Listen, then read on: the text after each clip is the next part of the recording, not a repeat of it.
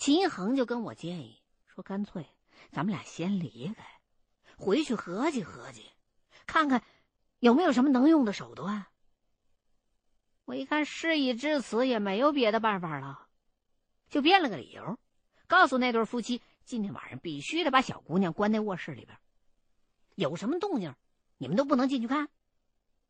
他们一看我们真的把小姑娘给治好了，那当然也是言听计从。反正就这一宿。出门的时候，我心里边真是一阵阵的发慌。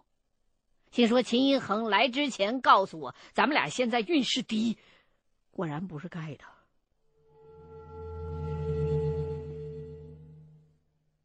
我跟秦一恒两个人回到宾馆，秦一恒又回忆了一遍刚刚招魂的过程，觉得没什么纰漏啊，所以想必问题并不出在这儿。一时之间，我们俩都有点心焦。过了半天，秦一恒忽然恍然大悟的告诉我说：“有可能是小姑娘的生辰八字儿或者是名字写错了。”本来我见找到原因了，还挺兴奋。可是他这么一说，我细琢磨了一下，又觉得这说法站不住脚。生辰八字儿。对于招魂的仪式相当的重要，所以这孩子的父母在写的时候肯定是确认了好几回了，而且在这么关键的事情上，大家都会集中注意力，写错的概率应该是微乎其微的。那名字就更不用说了，简单的就那么两个字儿，怎么可能会轻易写错啊？可是就目前的状况来看。秦一恒这边只能想出这么一种原因来，我就说，会不会是这小姑娘根本就不是他父母亲生的，所以他们并不知道这孩子确切的生辰八字。秦一恒也摇了摇头，说他在整个仪式启动之前，其实就有过这方面的担心，因为。这个喊魂的人必须是至亲才行。他也把这其中的利害关系说的很明白，那对夫妇不可能还会贸然犯险的。听完秦一恒的这番反驳，我这心就彻底的凉了。我真不知道接下来要怎么去面对那对夫妇。可是又不能就此撒手不管，逃之夭夭。看秦一恒的表情，也是十分的失落。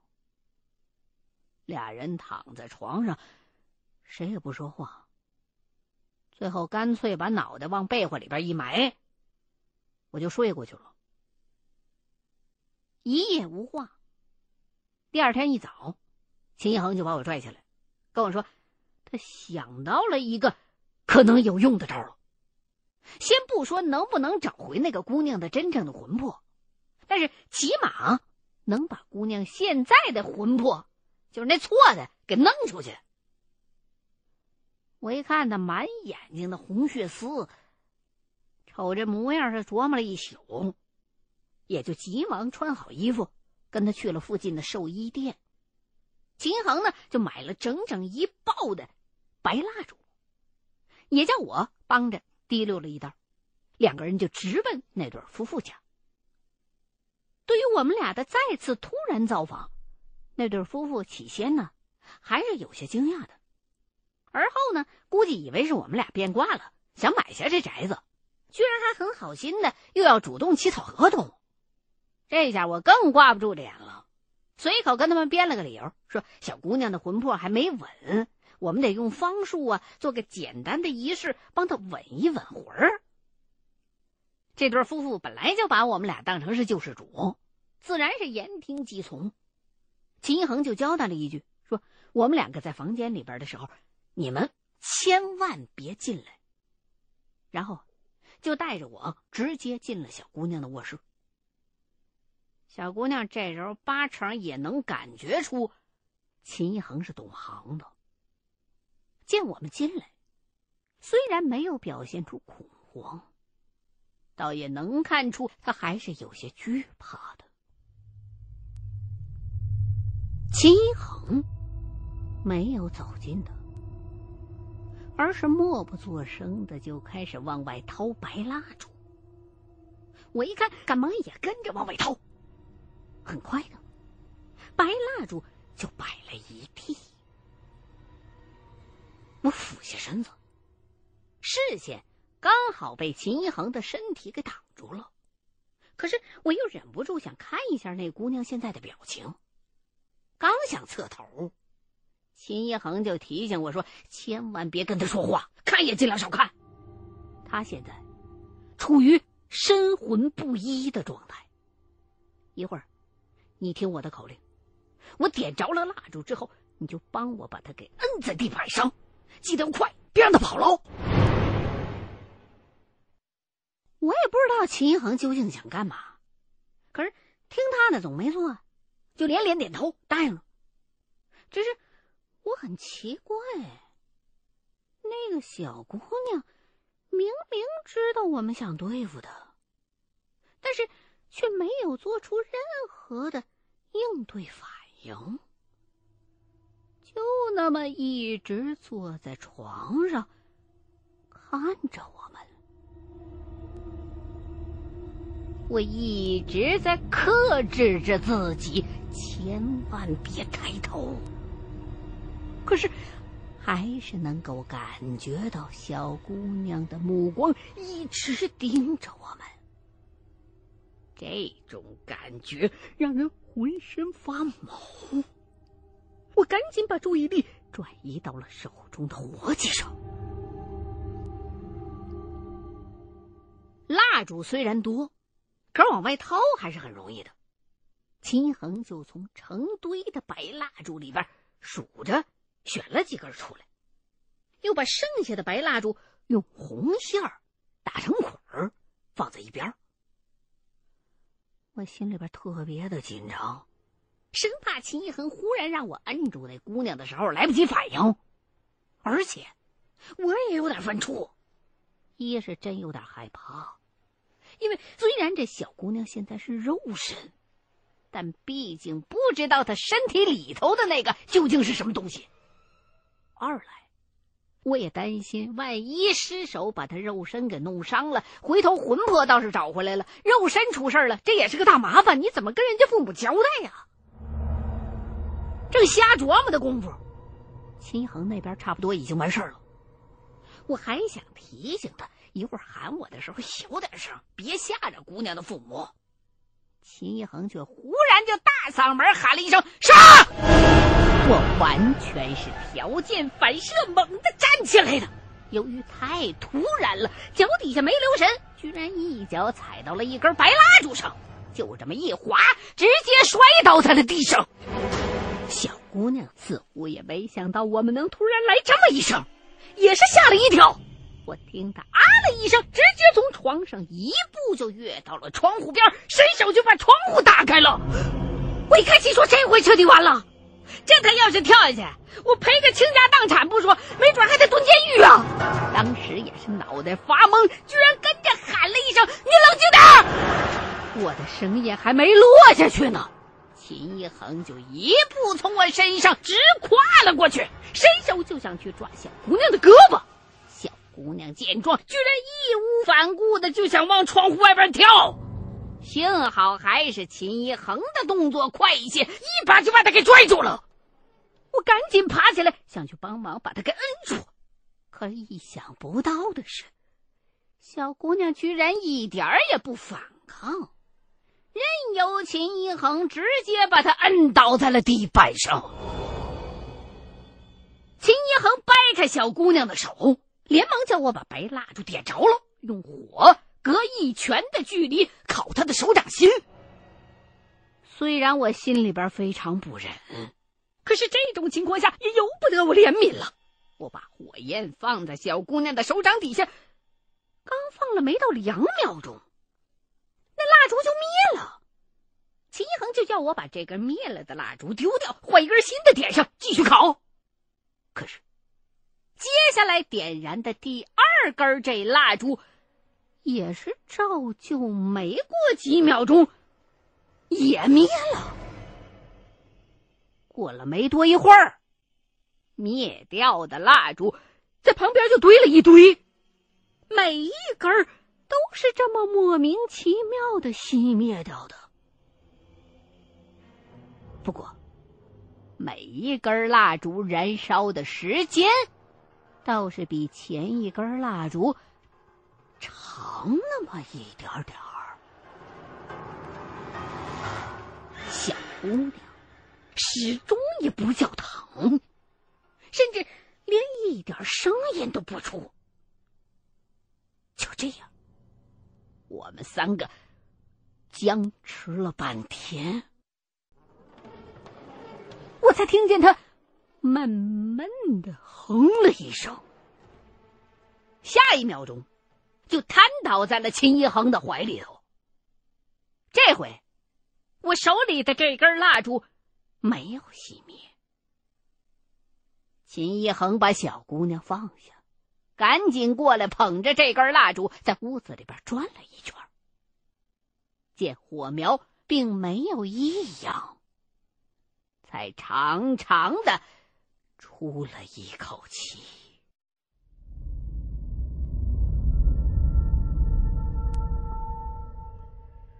我看了看秦一恒的表情，好像没那么紧张了，就问他：“是不没事了？”秦一恒点了点头，告诉我说：“现在。”基本上没事了，只是又回到了我们最初的起点上。上这个小姑娘身的，幸好并不是什么凶神恶煞，看着反应，多半还是个没长大的小鬼。这种鬼死了之后，虽然也很不甘心，但是闹不出多大的动静。传说。八岁以下死亡的儿童是不能够顺利的投胎的，即便是进了地府，也只能是在忘川河边徘徊。这，就是为什么在古代对于儿童的束发年纪是有一个硬性的限制，基本上都是八岁起。这其实也就是标志着这个孩子的灵与身已经基本合一。死后能够顺利的进入轮回之路了。也正是因为这个原因，我们虽然常常会听到厉鬼作祟的传言，但是却很少有听说化作厉鬼的儿童到处害人的。因为这些小鬼只是抱着对生命的一种留恋和不舍存在于阳间，并不会背负多大的怨气。即便不小心撞上的话，也仅仅是被捉弄，随后而来的小病小灾儿也并不是他刻意强加于你的。只是，但凡有过相关的接触，被冲了运势，那么这个人就会走背字儿。听秦一恒说，这只是个不怎么能害人的小鬼，我自然也是暗自庆幸。秦一恒说的这些，我听着还挺新鲜。就让他多讲一些。秦一恒一看小姑娘现在已无大碍，也就放心的继续给我解释，说：“这个小鬼的含义，不仅仅包括还没有到束发年纪的小孩就连没出生的胎儿也算。很多的方术的书籍里边记载，堕胎之后，会因为扼杀了孩子的生命而遭到孩子的怨恨，但是。”这也并非是必然，因为所堕之胎也分为两种，一种是阳寿未享就被扼杀了，那么这一种胎儿的确是会有怨气存在的，通常都会影响他的父母的运势或是身体。不过呢，也并不是很快或者是一定就会应验，因为这还需要结合具体的情况而定。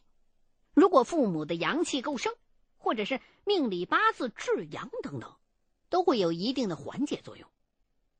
而另外一种胎儿，其实就是命该如此。这样的胎儿，因为注定就没有阳寿，所以呢，你即便不甘心，他也并不能给父母带来多大的影响。既然说到小孩儿，自然就会提到出生生辰八字的问题。这生辰八字作为命理学的核心，可以推算出各种信息。如果有高人推算，虽然不能说跟你说的事无巨细，但起码也会大体一致。这些，在现今社会基本上已经成为共识了。而玄学当中还有另外一种说法，叫做阴八字。我们所谓的生辰八字，是我们出生的年月日时，这是按照出生的那一刻来推算的。而这个人的阴八字，是根据所谓鬼魅转世投胎的那一刻的年月日时来计算的，是用来推算这个人的前世的，也就是投胎转世之前的事儿。秦一恒这一番话。也算是给我做了一堂玄学知识普及课。我心说，要是天天这么跟他耳濡目染下去，有朝一日说不定我也能混个大师啊什么的，最起码招摇撞骗是够了。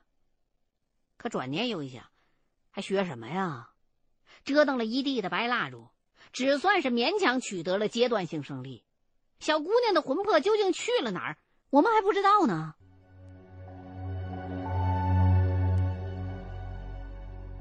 一看见白蜡，我这才想起来问秦一恒：“刚才用白蜡烤手心的方式，究竟是怎么回事啊？”秦恒就告诉我说：“这白蜡，抛开物理属性不说，从玄学的角度上来讲，它其实啊是一种比较能够感受到阴气的东西。这也是为什么我们在丧事上都选择使用白蜡。”用白蜡的火头去烤小姑娘的手掌心，也就等于是用蜡烛的火去烧小姑娘身上的阴气。而每当阴气把蜡烛的火侵灭的时候，就要换一根新蜡，则是因为那根蜡烛已经被阴气侵染过，再点的话，效果会大打折扣。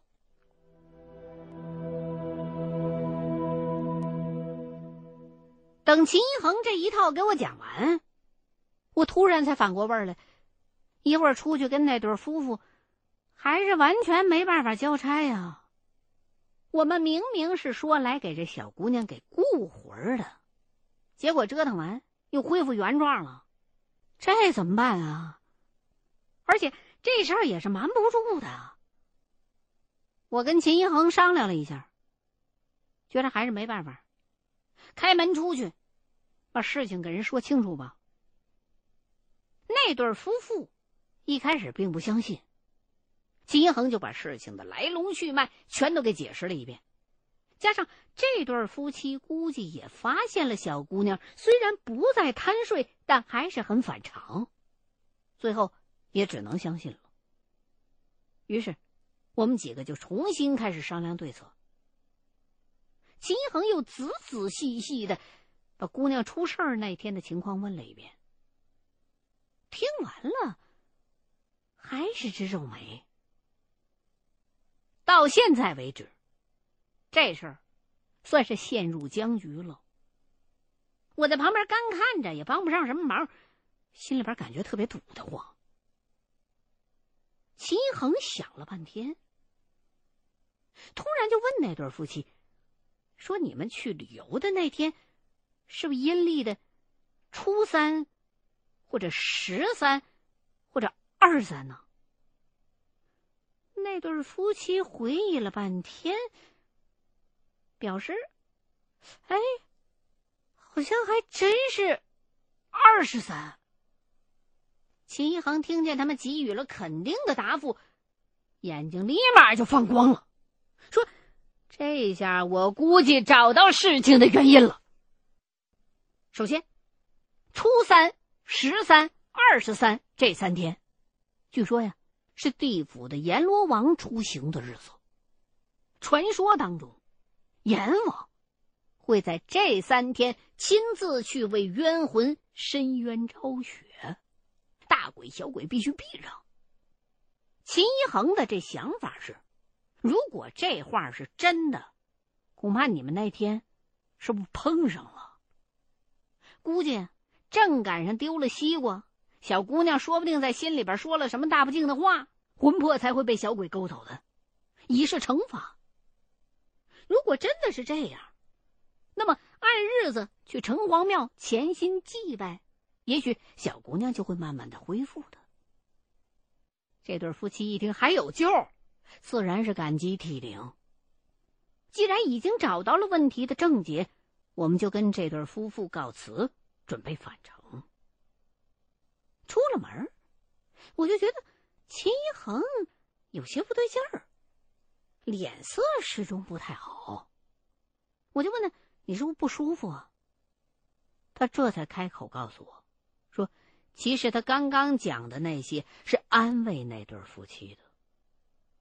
虽说阎王出行的传说不假，但是并没有日期或时间上的限制。如果在一个人多的场所，大家伙都聊得热火朝天的时候，突然莫名其妙的全都静下来。”这个，在西方的传说当中是恰好有魔鬼经过的现象，而在咱们中国人的传说当中，多半就是认为是阎王爷出巡恰好经过。作为一个统治者，他必然会有小鬼在前方打着肃静的牌子，所以我们的忽然安静，可能啊就是出于一种玄妙的身体生理上的反应。这种反应，类似于对灵体的感知。而他说的那几个日期，仅仅只是每个月里头阴气比较重的日子。之所以这么做，是希望那对夫妻相信他所言非虚，去虔诚的祭拜。但究竟有没有效果，就不得而知了。听完秦一恒的这番话，我只有唏嘘。这种感觉让人心里边特别难受。想要帮助他们，可是又无能为力。秦一恒再神，也仅仅是个凡人，无法全知全能。现在把事情能够做到这步田地，我们俩。已经是尽了最大的努力了。